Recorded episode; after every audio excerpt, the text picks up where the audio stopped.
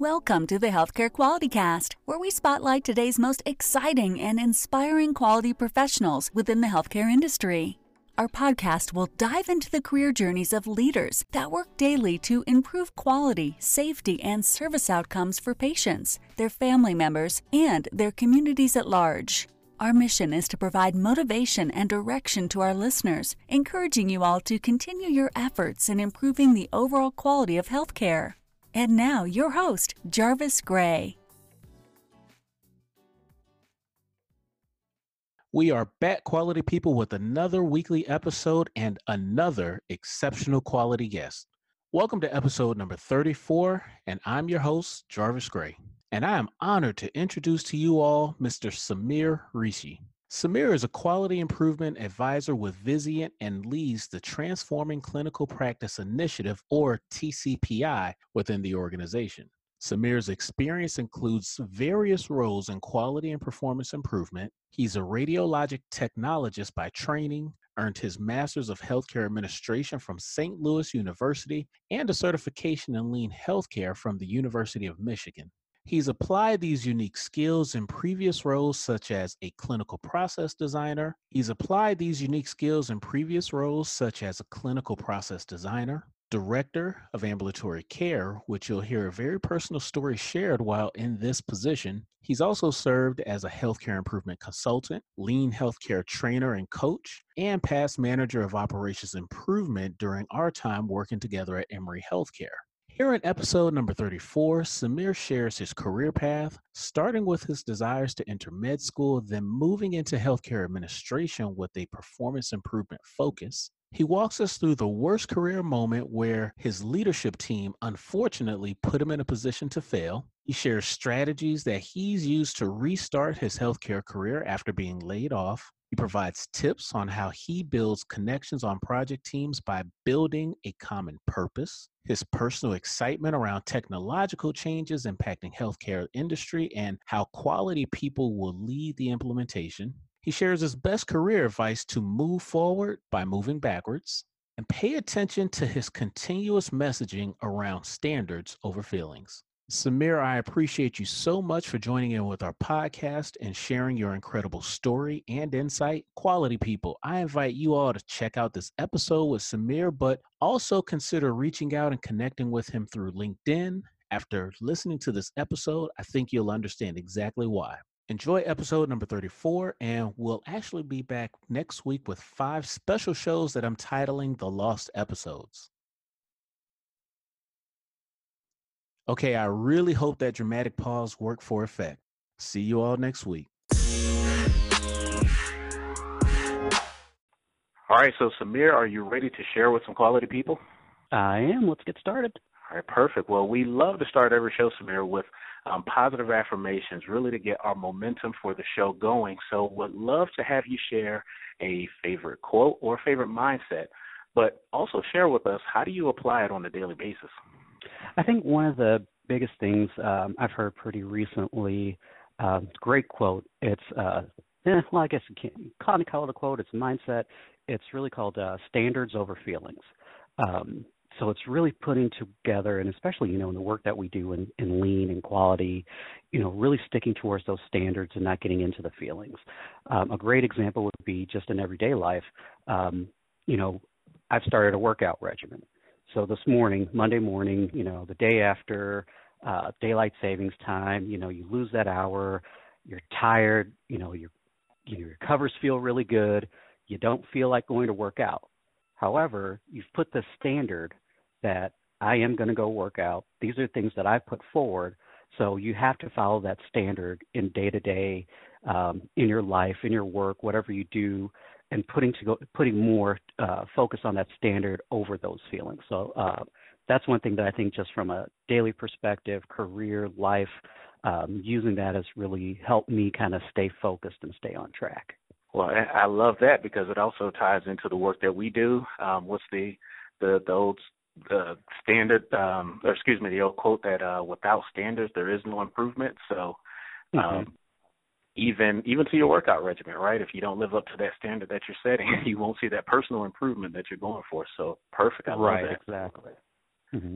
All right. Well, Samir, you know, I, I want to start the show just by by first thanking you um, for jumping on and sharing um, just your your knowledge that you're going to go through and share as we as we run through all of these questions I have for you today. Um, you know, we had a great time. I, I think getting to know each other during our time um, working at Emory Healthcare, and so uh, you know, as I got this show launched off and, and kind of organized, I made a list of folks that I really wanted to beg to be on the show, and you were right there at the top of the list. So I just wanted wanted to start with thanking you um, for for just plugging in. But uh, first question that I officially have for you is, if you could please share with us, what was your introduction into quality and what led you into this career path? How did you get started? Teach us something. Yeah, you know, quality has always been something that you know just even growing up uh my father uh was in the motel business. And so with him you know working with him eh, he's always stressed quality you know any type of work or anything that you do even if it takes a little bit more time than it you know than it should you want to put in quality work. Um it's better to do it once and do it right than to do it you know halfly and have to do it over again um, as I kind of progressed into my professional career, you know, I always started off thinking that I was going to go to med school and become a doctor, um, but just didn't like taking those medical school classes. Um, and so a friend of mine actually told me about the healthcare administration route. He's like, you know, you could still stay uh, within some sort of healthcare and that medicine piece of it, but then you can also use your background, you know, working with your father from the business side and that quality aspect, um, and working on that side of it. Um, so really, when I got into grad school, and then after um, I finished my MHA and did my um, fellowship afterwards, is when I really got into a lot of the quality work um, as a as a um, as a fellow. Um, I, I really did a lot of quality work for um, the organization I was working with at the time. We did a lot of ED uh, throughput. Uh, we also did some clinic redesign. Um, so really looking at those different processes and how can we make things better. Uh, you know, a lot of you know I was working with a small um, community-based organization out in like rural Illinois. So you know, for them it was doing the best work that they can with the number of resources they had. They had limited resources there, uh, you know, being you know in a rural area. So it was really taking those folks and really helping them, you know, not do their work harder, but do their work smarter. Um, and so that's how I really kind of pushed into this whole quality piece of it. And then um, once I started consulting, then I was able to do uh, my certification in lean um, and really kind of keep focusing in on that quality aspect of it. And I've just kind of kept it through um, in all of the positions I've really held um, since I've kind of started. Well, and I would love to uh, maybe tag on to that question just a little bit because, you know, one thing that I've learned being a quality professional and coming from outside of healthcare into healthcare, and now I've, I've clearly, you know, made my career there. Um, but I still try to hold on to a lot of my non-healthcare focus and my, you know, the knowledge and the publications I may have plugged into that time. Um, you know, with your career path, I, I would love to uh, just toss an extra question in there and just ask, you know, with your healthcare background, do you still, or do you at all, I guess, plug into things non-healthcare that have supported your career path and you know your your progression throughout the healthcare industry? Yeah, I would say you know looking at things um, from a manufacturing and kind of lean uh, perspective, I like to look at a lot of those uh, lean articles and blogs. I'd, I'd like to take a look at those um, my wife who works in um, IT, she does risk management software. Um, I kind of pick up some pointers from her because she um, does kind of like that agile uh, type of um, project management work where they do a lot of things where they kind of run things in like two weeks and then you know see the results and if it doesn't work then kind of you know go back to the drawing board. Um, so kind of taking some pointers from those industries and bringing it to healthcare because there's a lot of times when you know you go set out for you know doing one of these projects and you're a month into it and then it's kind of like oh this isn't going the right way. Now we got to start back from scratch. And, and you know people in healthcare have limited time. They don't have a lot of time um, to work on quality improvement work, uh, which I found. Um, so it's really uh, taking some of these things from different industries and bringing it to healthcare and, and kind of putting a n- nice little twist on it. Wonderful, wonderful. I love that. And I'm going to move you down to uh, my next question that I have for you, Samir. And this one I've um, slowly have started calling the dark place question because I would love for you um, to take us, you know, our listeners through um, a moment in your healthcare career as a healthcare quality leader. You know, take us to that worst moment um, that you may have had or encountered, and really, you know, help us understand what was the situation, and most definitely, what were some of the decisions that you were having to go through to um, try to turn that moment around. It was probably, it was my probably I would say it was my second or third, my second year out of grad school. I was. um you know, given a director's position for it's called director of ambulatory care. Um, uh, the this position was set up, it really wasn't director of ambulatory care. It was more like director of real estate or director of something else. Um, uh, excuse me, but part of it was we acquired uh, an imaging center, and that imaging center was bankrupt. Uh, one of the pieces that I had to go through and do was to basically clean that place up, uh, meaning fire everybody, uh, develop, like get rid of all the assets, um, you know, basically close this place down and try to get you know anything, try to milk anything we can out of this uh, out of this imaging center. And for me at the time, I was what 25, 26, young kid, you know, thinking he was bright-eyed, going into this place, and it was just, you know, these folks had worked there for 10, 15 years, and here I am, just this kid saying, "Hey, you know, sorry, you guys are all fired. You got to leave." And for me, that's kind of like the worst feeling because in the back of my mind, I still wanted to see if we could turn this place around, right? Like I wanted to see if there was something wrong with, um, you know, was there something in the process that we were lacking? Was there something in referrals that we were missing? Like why, you know, why did this place get to where it was? Um, but at that point, you know, there was nothing I could do to help turn this place around. Um, so it was just like heartbreaking for me to have to, you know, at such an early point in my career, have to end somebody else's, right? Um, and in the end, it ended up ending my career at that point too, because uh, that was in that 2008, 2009 uh, standpoint. So I was, so I was 20. Yeah, I was 28 at that time. So um, so if that was when the market kind of crashed, and alongside with the market crashing, uh, you know, that was when everybody just kind of got laid off or something happened at that time. So that was probably the darkest point I would say uh, in my career, and you know, it was just hard to bounce back from it because uh, being early in your career, was hard to, you know, you thought you were on this certain path and you're thinking you're going a certain way, and then all of a sudden things get derailed, and so it's really going back and just taking a look at everything and just figuring out, you know, what's that next step or what's that next por- part of my career that I can do. And, you know, it took a while, but it was it was a great learning. It ended up being a great learning experience for me because it was um, really being able to get through, you know, that piece of it. And like now, it's you know, I look back at it and I was like, wow, you know, that was kind of crazy, but you know, I learned from it and I and I learned that um, you know, even though things might put you down, you know, you're always going to get back up and, and, and fight and, and look for that next piece of it. So, um, sure. so yeah, I hope that kind of helped. But it was just, yeah, like thinking about that, I was just like, oh, it's just like one of the worst things I ever, you know, was put into. And it, it just seemed like it was one of those, um, one of those opportunities that leadership – put you in a position to fail. That's what I kind of felt like.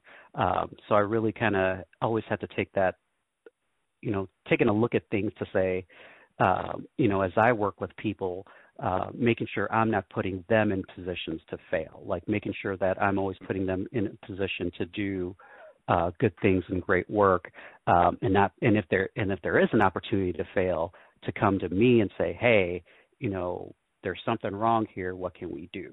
um, and that's kind of the the learnings and things that I kind of take back from that. Well, you know, Samir, I, I'll share with you. I had a a moment in my career path where um, it was kind of delegated to me and my supervisor at the time to also um, kind of run a layoff process within the group that we were working on. And uh, personally, at that point in my career, I felt very similar to what you just shared. You know, I, I was still relatively young and um, still somewhat new to healthcare, and I felt bad about every step of it. And the way it was kind of handled was like, you know, it was almost like it was just another day. And so I can relate 100%. Um, and don't be mad at me, Samir. I, I often, you know, try to do my best to to summarize some of the learnings and kind of get us out of the dark place and onto some of the other questions. Mm-hmm. But um, for you, I actually want to dig in just a little bit deeper with the dark place question.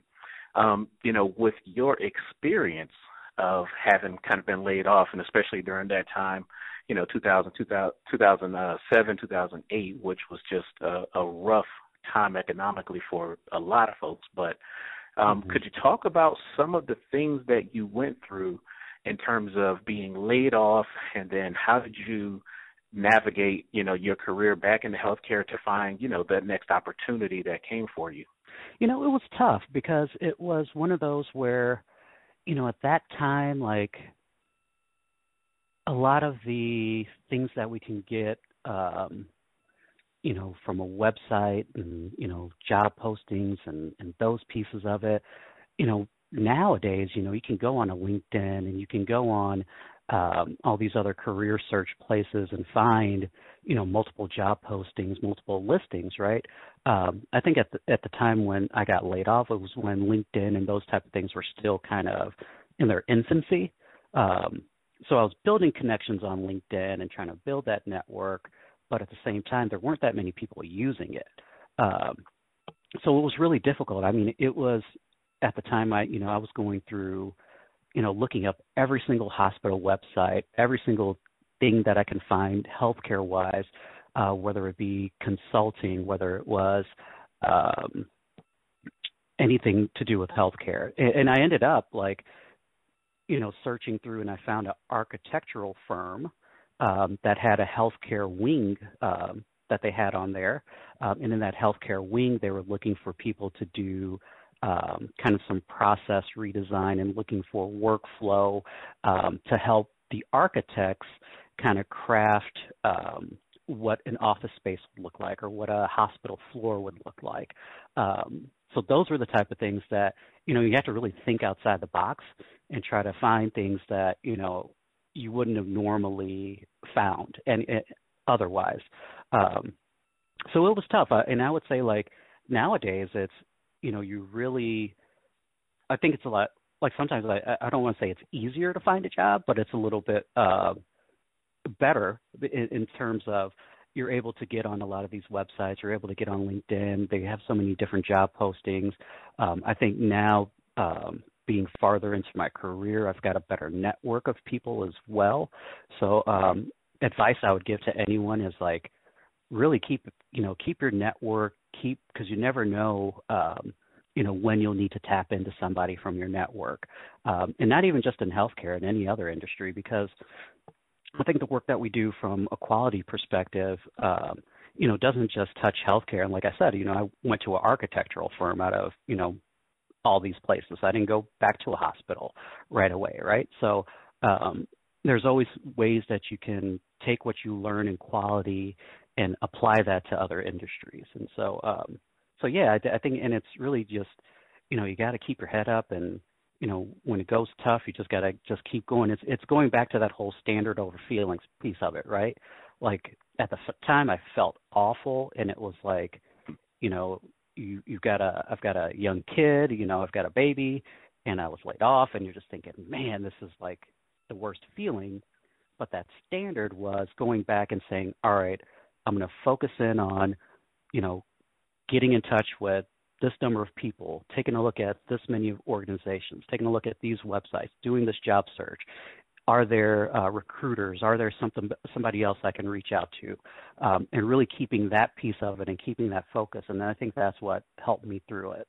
Well, and, and I love, you know, your second message there. You know, the power of networks. I mean, 100% of everything that I've done um, just with this podcast show up to this point has been through the power of networks. Folks like you, who, you know, we had a great uh, collegial relationship when we worked together, and I've even reached out to perfect strangers um, and have convinced them to also join in on the show. But you know, that's just a show. This is real life, so to speak, with career opportunities. Right. Um, so yeah, I agree with you there. The, the tools I think are a lot more robust than definitely than compared to 2007. Um, but learning how to stay connected, um, not just hitting folks up, you know, for the opportunities, but just being mm-hmm. connected. Um, and, and you know, touching base with folks every now and then. The power of networking is a huge takeaway from um, from everything you shared there.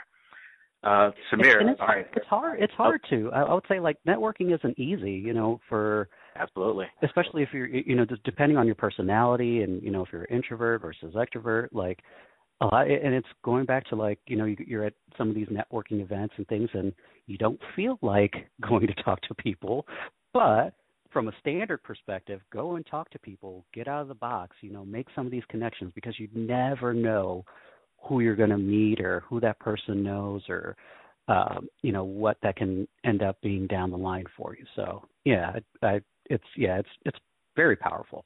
Absolutely. You know, to to your point about the standards and networking, uh, whenever I go to you know either networking events or conferences, I always put um, a standard on myself personally. So I want five new people per day or you know per networking event.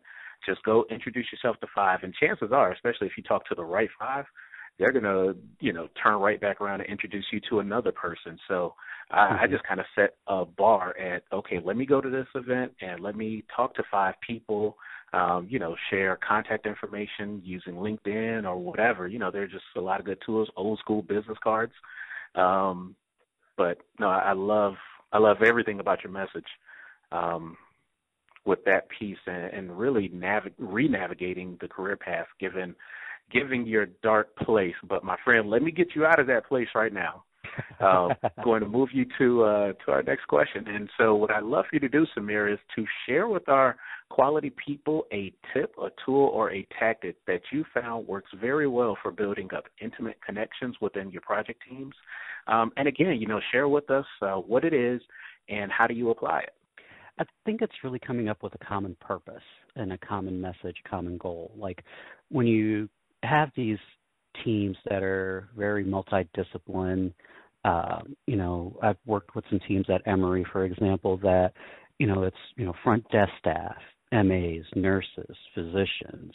Um, you get some other uh, some other folks in there, um, all different folks, all different roles, but they have a common purpose. They have a common goal, and that's really to help the patient, right?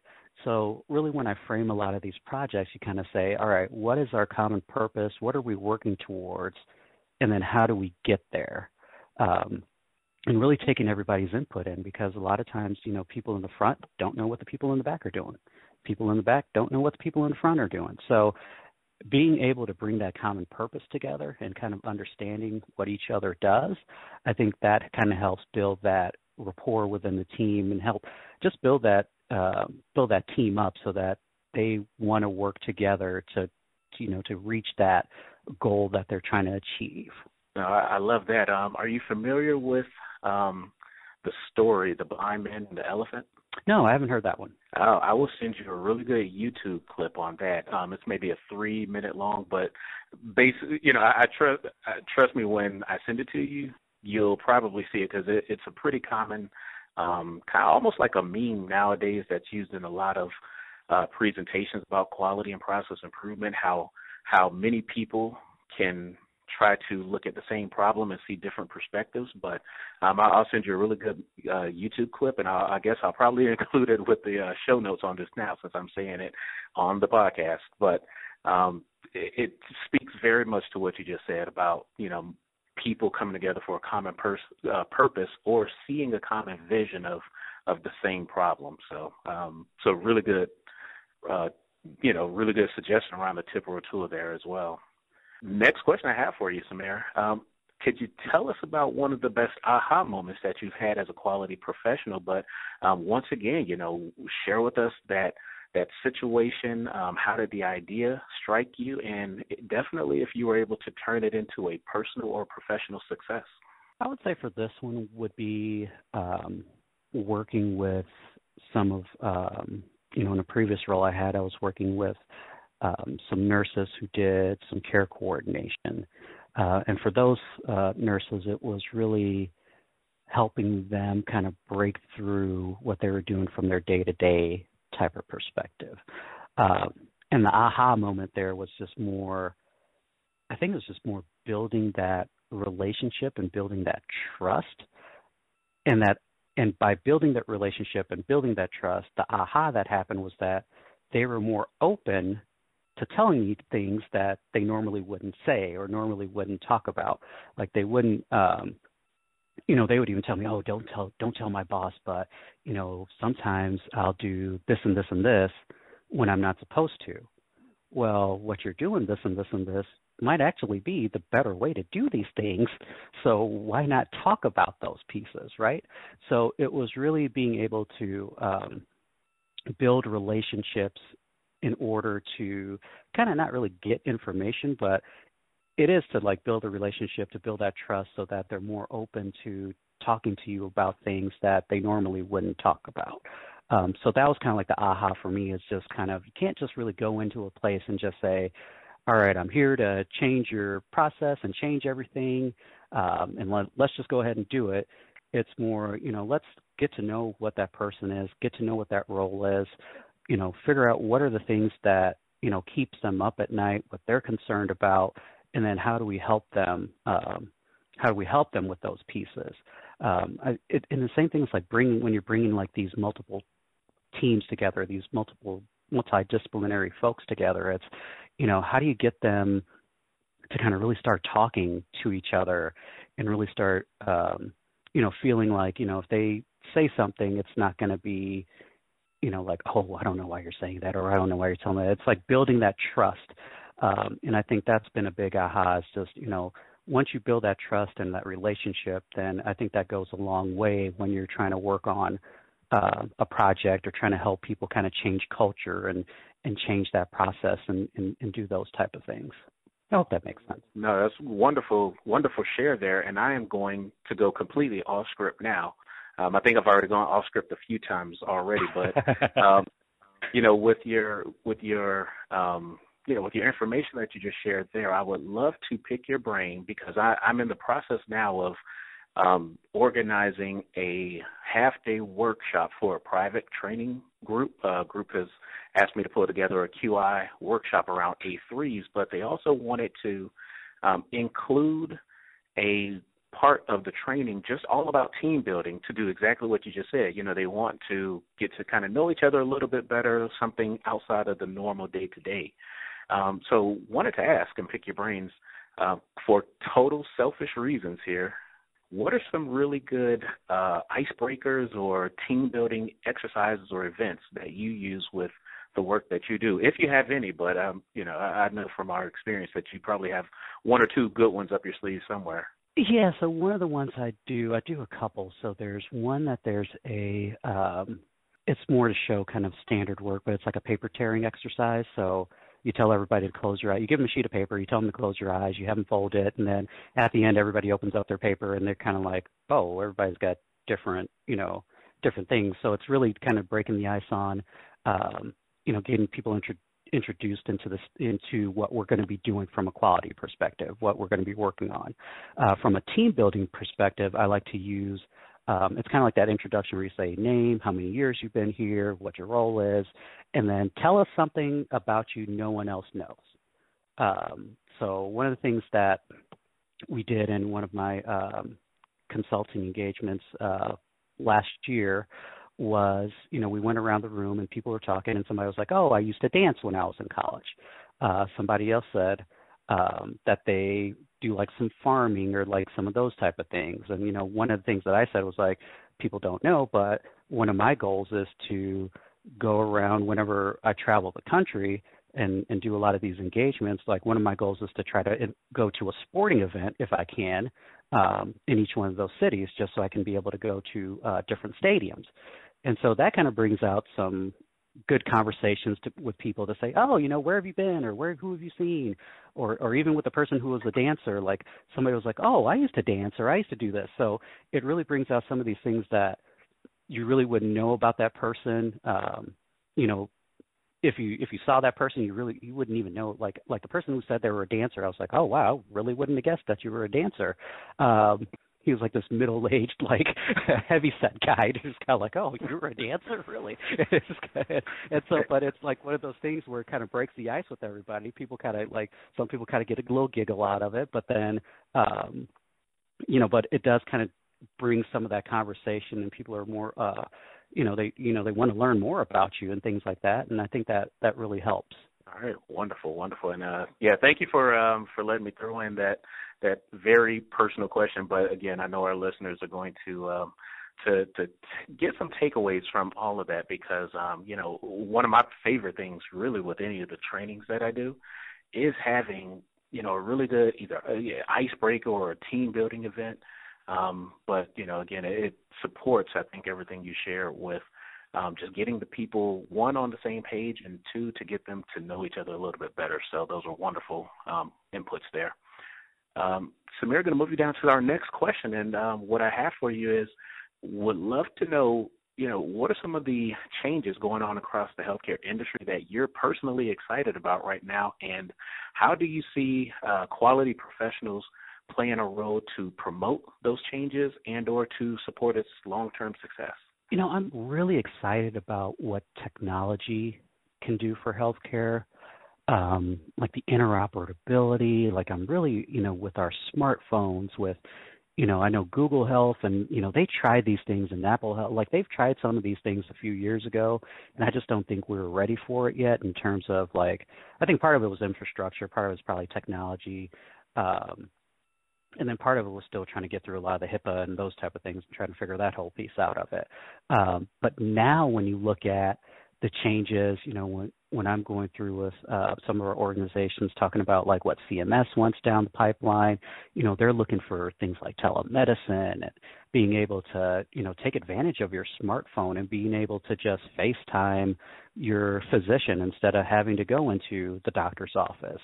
Um, being able for you know some of the folks that um, on the lower end um, from from a socioeconomical standpoint, being able to call a Lyft or an Uber to go to their doctor's appointments. Um, and I think there's a lot of opportunity for people in quality to really help uh, in that piece of it, just from you know a logistics standpoint, a workflow standpoint. Like, how is this all going to look? Like, you know, when you have, you know, how do you carve out the time for the physician to not only see the patients that they're seeing in office, but then how do you help them carve out the time to do these virtual visits? Um, how do you help them from there? You know, how do they get through all this documentation? Because that's going to be a huge thing too. That CMS is going to be pushing here in the next, you know, couple years is really lessening the burden of the physician uh, in terms of documentation, which they truly need. I mean, they need something to help them, you know, just from a joy of work and that type of perspective to to help them with their workflow. And you know, they only have a limited amount of time to see patients and then go back and try to write notes and then you know remember all those things and put in these orders. And so I think it's you know from a quality perspective, there's a lot of opportunity for us to go help them to. Um, you know, I've always told, you know, I've always told a lot of these physicians that you know, your time with your patient is your time. Everything else is where I want to help you. And everything else is where I want to say, hey, we can help you do this better. We can help you do that better. Um, and I think technology is going to be play a key role into it. And and I'm just excited to see what you know what they come up with and and how it's going to look because um, you know we we are at that age where uh, you know, our phones and everything are just kind of like another piece of us, right? And so, you know, why why can't I just text my doctor and say, hey, you know, I've got like a sinus infection or it feels like a sinus infection. You know, do I need what you know what do I need to do for it or uh, you know do you know? And so it's it's those things that you can kind of uh, reach out and do, and I and I think there's going to be a lot of opportunity there. No, I agree 100%. Um, you know, as technology continues to change and people start to adopt more of it into their day-to-day lives, I think there's going to be some really interesting opportunities um, to see what us quality people can do. But um, let me ask this follow-up question then, in terms of the industry, healthcare industry itself. What does healthcare need to do to become a more attractive place uh, for ambitious, you know, talented, quality professionals to start and grow their careers? You know, it's it's tough because it's it's hard to. I think it's kind of hard to attract um, some of the younger, like talented people, unless they've, you know, gone to, you know, an MHA program or some sort of like uh, health administration or some something that kind of gets them into the healthcare industry. Uh, when you're looking at folks that maybe have like an MBA um, and you know are looking or or in a in, in, or in a different um, industry, I think one thing healthcare needs to do is kind of up um, and be totally honest. I think they need to up like their salary requirements and things like that because you know looking at healthcare traditionally they underpay compared to other industries. And if I'm a quality professional and I've got an MBA and I've got um, you know I've got some experience with uh, Lean Six Sigma or some of these other things, and you know, uh, someone in healthcare is offering me 75 versus somebody in manufacturing is offering me 125, I might just say, hey, that 125 looks a lot better than that 75, right? Um, and I think that's what healthcare needs to do is just kind of they really need to take a step back and say, you know, maybe we do need to, you know, it's and, and that's the one thing that's hard about healthcare too is because with that the cost of healthcare goes up, right? So you're trying to pay these professionals and, and getting this quality work in, but at the same time, that cost of healthcare is going to go up. Uh, but then you look at other industries, and I know, like IT especially, like I know there's a lot of hospitals that struggle with getting a lot of IT support because, you know, from an IT perspective, they just don't pay their IT folks enough, right? And these IT folks, you know, they can make, you know, double to triple the amount going somewhere else. Um, so I think that's what they need to do. Um, one is really, you know, from a salary perspective. I think two is really to have to really have those positions that people can can get into. Um, a lot of times you have you know quality positions, but they're not. Um, they're focused in more on kind of like the metrics of of, of quality when you're looking at um, things like you know infectious infection rates or um, looking at mortality rates, like you know that piece of it from a quality perspective uh, I think some organizations now are starting to get more into, you know, developing these positions that are more um, when you when you say quality, they're looking more into like that process redesign or that process improvement, that piece of it. Um, so it's really kind of making these positions and really having like um, a department that can really help with that because from a hospital perspective, they may have it, but then when you start getting into more of that ambulatory perspective, a lot of the ambulatory folks they just don't have that quality structure set up. Um, so it's really, you know, they've really got to set that piece of it up first before they can attract those people to fill in these roles. Um, so yeah, it's it's a challenge, but I I think they'll you know eventually get there. Well, and I would definitely say so. I'm I'm sitting here listening and just really enthralled with everything because I think you touched on some really great points. Um, the first, uh, the point about paying for talent, essentially, right? Um, yeah. You know, it, it's it's this interesting dynamic because if healthcare doesn't pay for the folks who are already, you know, for the most part trained up, ready to go, can you know pretty efficiently hit the ground running with the improvement work they're going to do, um, then it's it's hard to achieve the success, really that that return on investment that you know quality professionals can provide. But then, you know, so what what the industry tend to, tends to do is to hire folks who aren't who are basically undertrained to some degree and then fail to provide them with adequate training to get them up to that point. So it's this weird right. dynamic to your point there. Um, and you know, again, I, I've built the the coaching part of my business around that, you know, filling that gap um, to help train up folks and kind of coach them through when they get their quality training um, to do projects and to, to test it out a few times before you, excuse me, uh, just let them fly by themselves. But um, I, I think that is an interesting dynamic you brought up there, and um, I don't even know where to go with it. It's just it's an interesting realization. Um, your second point too, with kind of the structure and the support that's in place um, I've seen now as I've grown my small business more and continue to work as a quality professional, the further away from the hospital you get, the least and least amount of resources are there. I was uh, just talking right. to a gentleman today who's a CEO of a skilled nursing facility, and you know they have a governance structure, but they have no resources for quality improvement. Mm-hmm. And so again, you know that that represents uh, you know with the small business part of my life, you know the the opportunity to provide training and to to work with them more, but um, you know these are the groups who get many of the patients that the hospitals release, and then those patients end up coming right back to the hospitals for you know readmissions and things like that. So it's an interesting dynamic um, that again I, I don't have answers for. Yeah, and especially when you when you know the example you brought up with nursing homes, like they are super limited in the resources that they have, and so mm-hmm.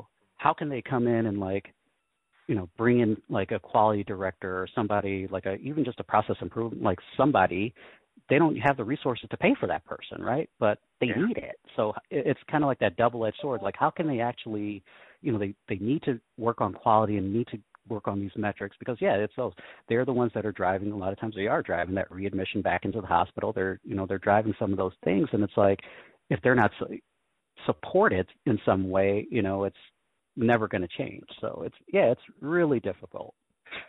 And even when you look at some of these smaller, like and you look at some of these smaller physician offices too. I mean, they don't have the resources to do it. So it's just it's kind of like oh, well, you know. And it, some of these folks haven't even changed over to like electronic records. So you know, like like I take my pediatrician's uh, office for example, they're still using like paper charts for the most part, right? Um, and so it's it yeah so how are they going to go in and like bring in somebody to do some quality work? So that's that's the real difficult piece of it. Yeah and uh yeah a little bit disappointed. I um have been um working to connect with a gentleman who works for cms um as uh as a quality process improvement lead there and wasn't able to get him um, but I really was looking forward to that conversation to to see how CMS views some of the things we're touching on now.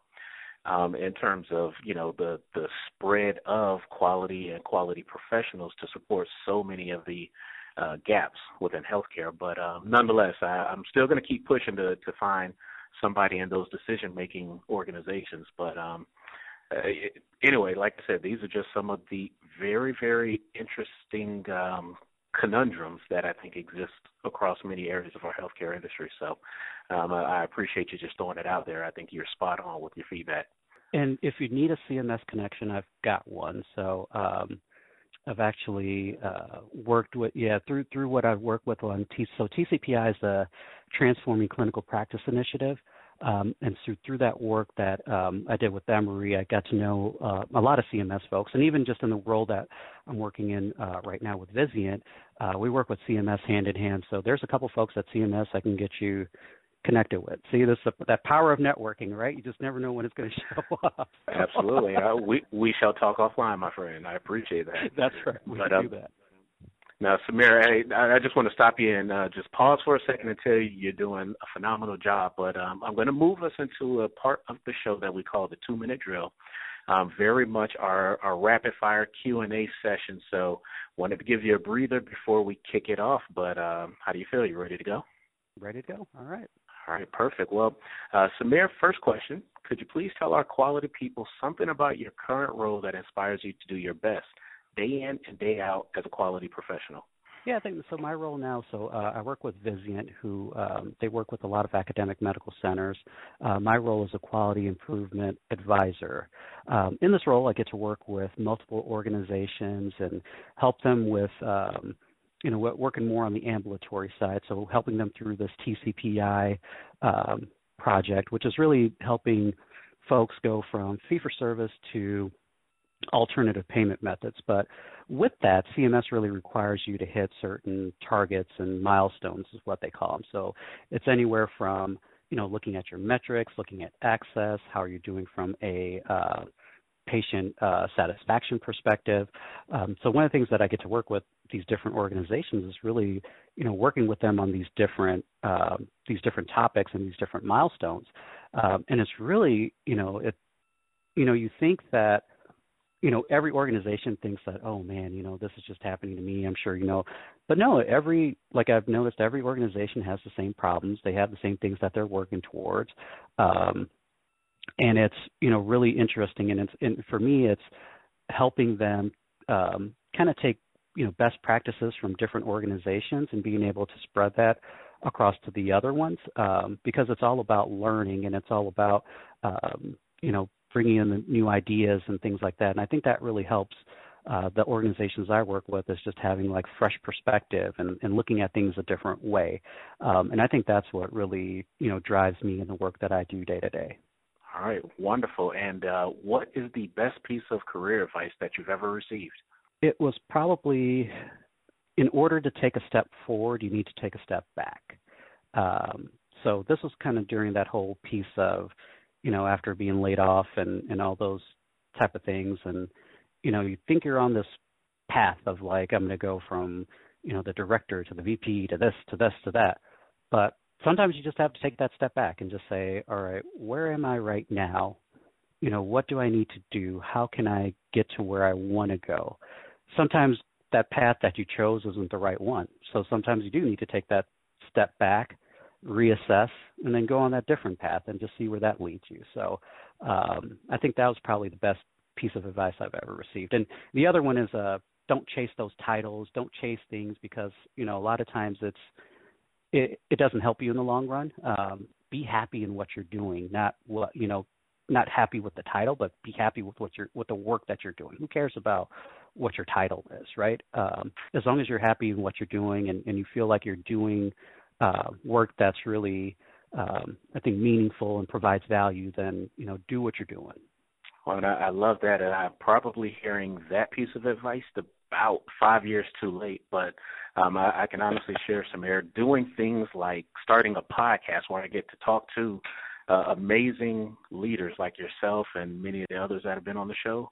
I can definitely say now I'm in this process of chasing value and the impact that I can have on others and my organization and just my life much more than in the past when I was trying to grow as an administrative leader. This has been one of the funnest projects, so I appreciate hearing that um, because I think it kind of validates things that I personally feel. So I hope that that resonates with a lot of folks that plug into this show. Um, yeah. Next question I have for you is uh, could you please share? Oh, excuse me, I skipped one. Um, do you have a mentor that has had an impact on your career? I do. Um, his name's Joe Hershey. He's um, currently, I think he's now president over at uh, Providence Health, which is in Michigan. Um, and so I worked with him when I was a uh, administrative fellow. Um, and so we've kept that relationship. Uh, you know, I haven't talked to him as much as I should, um, just because I know, you know, with the way our lives go and things get kind of busy. But um, he's one guy that, you know, anytime I've had um, any thought of like a career change or any type of move, like even um, for me, the big thing was uh, moving from Chicago down to Atlanta uh, you know, he was one of the first people I talked to to say, hey, you know, what do you think about this? You think, you know, is it the right thing for me? And he was just like, you know what? He's like, you have to take a look at it and see is it the best step for you and your family. He's like, he's like, he was like, if it was up to me, I'd bring you up to Michigan, but I know you want to get away from the cold, so it's probably, you know, it's probably good for you to kind of, you know, make that move down south and and, and do that. So, uh, yeah, he's been he's just been a, a great guy and a great person to uh, to talk to over the years. All right, wonderful. And uh, let me ask this: um, with uh, with having a mentor, a person that has just you know been a, a second, um, you know, opinion, a professional opinion, a personal opinion for you. Um, do you have any recommendations for any of our listeners that are probably wondering, like, how do I find that person, or how do I ask some, you know, someone to be a mentor or a personal advisor, or whatever the case may be? Um, do you have any thoughts about that? Like, how do you how do you really engage a person to, you know, allow them to listen to your thoughts and just these personal things that that can be, you know, kind of kind of just vulnerable. You know, have that moment. Yeah, I think it's um, it, it's tricky, right? Because it's some you don't want to like for for a mentor. Sometimes you don't want to pick that person that you directly report to. Um, sometimes you might want to pick somebody that uh, you know is in the same type of industry. I know there's organizations that help you with that mentorship process.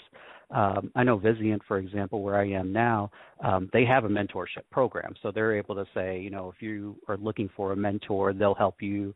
Uh, they'll help match you with somebody. Um, I think some organizations do that. Others, I, I think, otherwise, I think it's more take a look at your network. You know, it may not be like an official mentor, but it could be just somebody that you really just bounce ideas off of or talk to that you know may not uh, you know i think it's good to have somebody that's not you know in your same region or something like that. So that way you get like a totally different perspective than what you're where you are right now.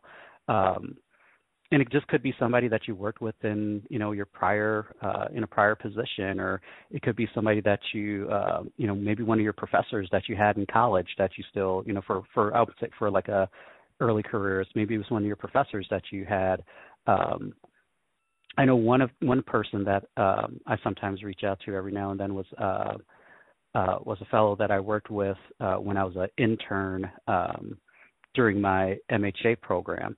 Um, but he's kind of moved around so many places; it's just so hard to catch, you know, keep in touch with him.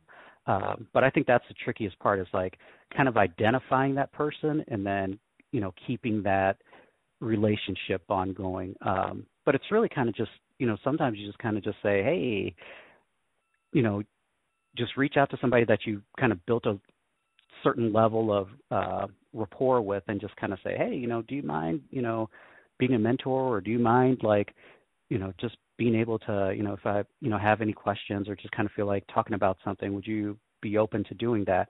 And I think a lot of times, like there, you know, there's so many people that are very open to to doing that, uh, and you'd be really surprised that, um, you know, people do appreciate it, and people do really want to um, help other people and, and, and be a mentor. And, um, you know, at some point, you know, I, I would think in early careers if they wanted to reach out to me and you know use me as a mentor, hey, yeah, perfect. You know, I don't mind you know talking about these experiences I've had. I don't mind you know sharing like um, all these things because I think you know once you reach a certain you know point in your career, um, you kind of do want to you know help other people and say you know don't you know make this mistake I did or don't you know go this way. You know you have an opportunity to um, to do something good. So yeah, it's just going through your network, going through that, you know, doing that, and just yeah, it's tough, but it, it, I think you can get there. Wonderful. No, I, I love uh, I love that extra point of information. Appreciate you letting me throw another curveball at you. But um, next question I have for you then is uh, could you please share um, a personal habit that contributes to your success when leading quality initiatives? I think it's really, um, you know, organization is key. You got to have, you know, whenever I'm going through and leading a project, I got to make sure I've got, you know, all of my, um, you know, all my ducks in a row. Got to have all my materials. Make sure that I'm set up myself first, so that I can lead others. And it's really, you know, making sure I've got like a, a project plan, making sure I've got you know the data and the resources that I need, um, and then it's really you know still focusing around that common purpose or that common goal.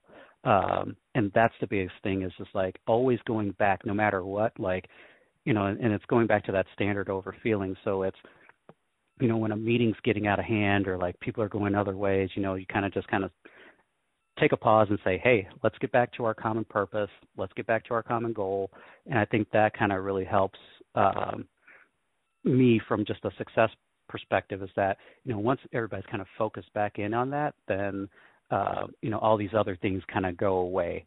Um, so I think that really helps. It's just really being prepared. And, and I, a lot of times, um, you know, LinkedIn is great because um, a lot of times when I'm going into new organizations, I kind of do some background and kind of look people up on LinkedIn, uh, try to see, you know, some of their background, you know, if there's anything that I can uh, pull from there that may help me um, during these meetings. So um, I've I've learned to do that as well. Oh well, that's a perfect uh, lead into the next question, which is actually if you could share um, a num- uh, your number one internet resource that helps you be most productive, or it could be an app as well. But uh, you definitely uh, just gave LinkedIn a shout out. Any other great websites or resources out there that you plug into to, to help you get through the work that you do? I would say without Google, I don't think I could do a lot of work because there, I don't know how many times I've like, if there's something I'm drawing a blank on, if there's something I need to see, like Google is like the best thing that I've, you know, run into. Like you can just find what you need. If there's like a resource that you need from like, you know, if I'm looking up, you know, uh, if I need to find an article, you know, I can just go on Google, you know, find an article. Um, that's probably been the most helpful and most uh, useful tool that I've that I use, and I use I use it on a day to day basis. Oh, that's wonderful. Um, you'd be surprised, man. That is probably, I'm, I'm sure without a doubt, the number one answer that I've gotten with other folks that I've interviewed so far. So you're you're right there on par with the best.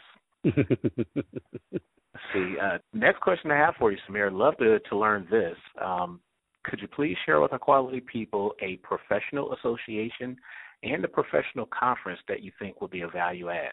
So for me, early on, uh, when I first started my career, ACHE, uh, the American College of Healthcare Executives, I thought that was a pretty good um, professional association, especially for early careers, because they do offer a lot of um, opportunities for not only networking, um, but they also have like job listings. Um, they have uh, areas for you to to kind of they have a whole uh, they usually have a congress uh, meeting in uh, Chicago, and that's a great place to get um, a lot of insight on you know what's coming up in healthcare. You're able to get that networking in. A lot of times it's um, you know getting in touch with alumni, um, and I thought that was really good for me. Uh, probably in the first you know five or you know five to seven years when I first started, that was probably a good organization. Um, right now, I would say in the work I do now would be um, MGMA, which is the uh, Medical Group Management Association, and that's only because I do a lot of work with uh, ambulatory folks now. Um, so I think that's a good um, association. Um, from a conference perspective, uh, I would say um, like IHI, they usually put on some great conferences, um, and that's the Institute for Healthcare Improvement. Uh, NCQA, which is the National Council for, I think it's like healthcare quality. Um, they're they're going to have a conference in DC pretty soon. Um, that's you know the topics on there are, are fantastic. Um, so there's a lot of good ones, um, and it also depends on who else you work with from a day-to-day basis. I know uh, in one of my previous roles, uh, I worked with uh, Cerner, which is the the EMR, and they had their uh, professional conference each year. Um, their Cerner, um, I think it was like the Cerner Health something. Um, big conference, but it was a great way to see the latest technology, good way to see like what Cerner's coming out with pipeline. Um, I presented a couple of times at that conference. Um, so I think there there's a lot of good value add conferences out there. It's it's just going out there and looking for them too. Like there's a lot of things that you wouldn't know uh, are out there, but there um, unless you look, there's a lot of good regional too. Like um, you know, being here in Atlanta, there's always something going on, and I'm sure like uh, you know, different pockets of the country, same thing. There's always some sort of regional conference or something that you can go to, especially from the quality side of it. There's always somebody um, is doing something in that arena. So there's a lot out there. Yeah, I mean to talk about regional conferences um, for the last two years now. I've been plugging in with one that uh, the Medical University of Charleston, South Carolina does, uh, MUSC. They do it every fall, somewhere between September and October, and it's actually really, really good. It's like a maybe one to two day long conference, but um, I mean, just to your point, the regional conferences, I, I find they're smaller, but they're much more focused, and the networking um, to plug in with those professionals is just, I mean, it, it's just so spot on and just, you know, again, mm-hmm. personal, I think is probably the key word there. Um, so uh, thank you. I, I think those are all perfect, um, you know, really solid recommendations. Next question is, uh, do you have a book recommendation for our listeners? And could you also share that book? Uh, why would it be a great read for our listeners to plug into? Yeah, from a book perspective, uh, perspective, it's been kind of hard the last few years to really. Uh, I've got young kids, and the only books we really ever go through are like Dr. Seuss and some of these other ones. But um, I would say one book that I that I used early on in my career, and I still kind of refer to it now. Uh, it's a book called Crucial Conversations, uh, and it's written by uh, Kerry Patterson as the author, and it's really um, that book is really a good one in terms of um, especially the work that you do when working with um, you know different groups or and, and, even just different people, especially when you're talking to you know for for me talking to physicians and talking to other nurses and and folks that you know I don't like my healthcare background, I was an X-ray and CT tech, so I know some healthcare, but I don't know healthcare like a nurse does. I don't know healthcare like a doctor does. Um, so there are going to be times where, when you're going through some of these uh, process improvements, or you're trying to go through some of these workflow changes, that there are going to be things that the physician will say, "Hey, this is the way I've always done it, and this is the way I'm going to do it." Right? So now you kind of bring back this whole piece of crucial conversations where you have to have those tough conversations to say, well, even though that's the way you've always done it, it may not be the right way. So let's go back to our, you know, going back to our common purpose, going back to our common goal, looking at our standards over the feelings. And so this is where this book really helps you kind of um, really kind of frame those conversations and, and and guides you in that way. So I think it's a very valuable book. And they they also have um, classes on it too. So uh, depending on you know your organization or somewhere, they they usually have like a a couple day workshop that they go through these uh, crucial conversations with you too. That book I think is one of those just management classics. So um, yeah. great recommendation. But to you know, I, I have young kids too, a one year old and a five year old. You'd be surprised. Dr. Seuss is actually really, really deep. Um, it, a lot it, of you know it is. yeah, I, I was really surprised. Go, you know, I do not like green eggs and ham. You know, but he changes his mind. And So it's like, yeah, there's there's a lot of like, you know, there's a lot of lessons that you'll learn from a lot of these children's books. I I, I have seen that. Absolutely. No, it's awesome. Um, last question I have for you, Samir, and just a heads up, this one is a personal favorite because I'm going to try to get you to simultaneously reflect on your past while having you look forward to your future. So let's say that you're able to send one text message to yourself 10 years into the past and one text message to yourself 10 years into the future. Would love for you to take a second and think about it, but what would you communicate to yourself in each one of those messages?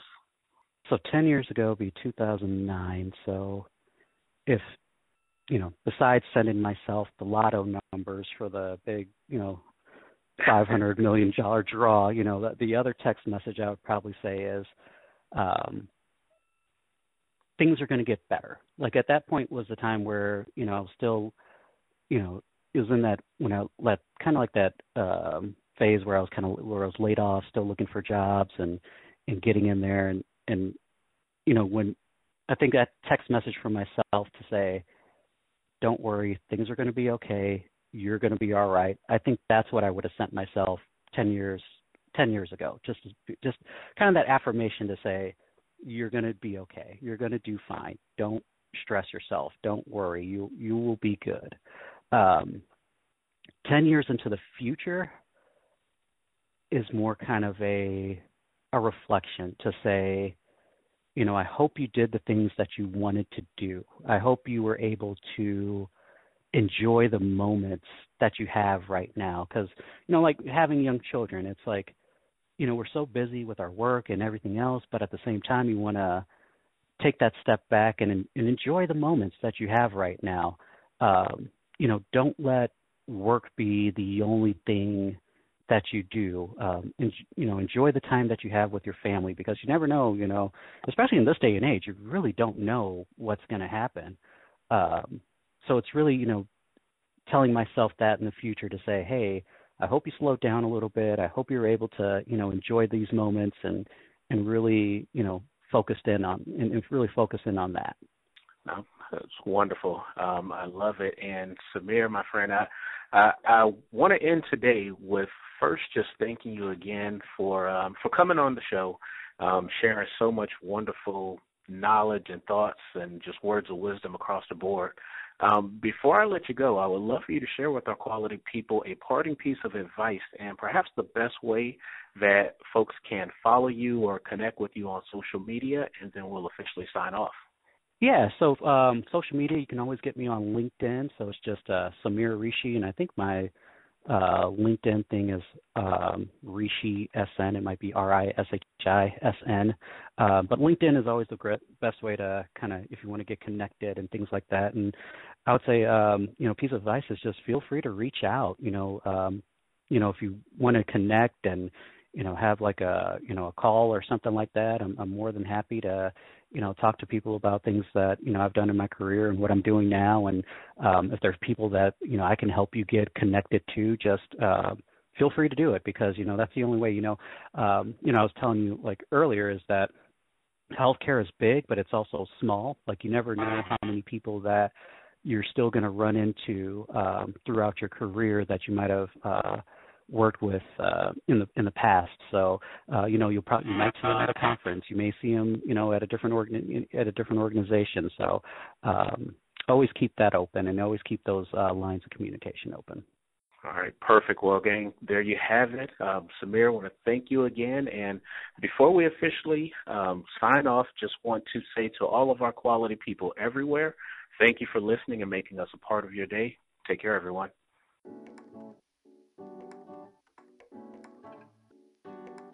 Thank you for listening to the Healthcare Quality Cast, brought to you by the Quality Coaching Company. If you love the Healthcare Quality Cast, we'd love for you to subscribe, rate, and give a review. Until next time.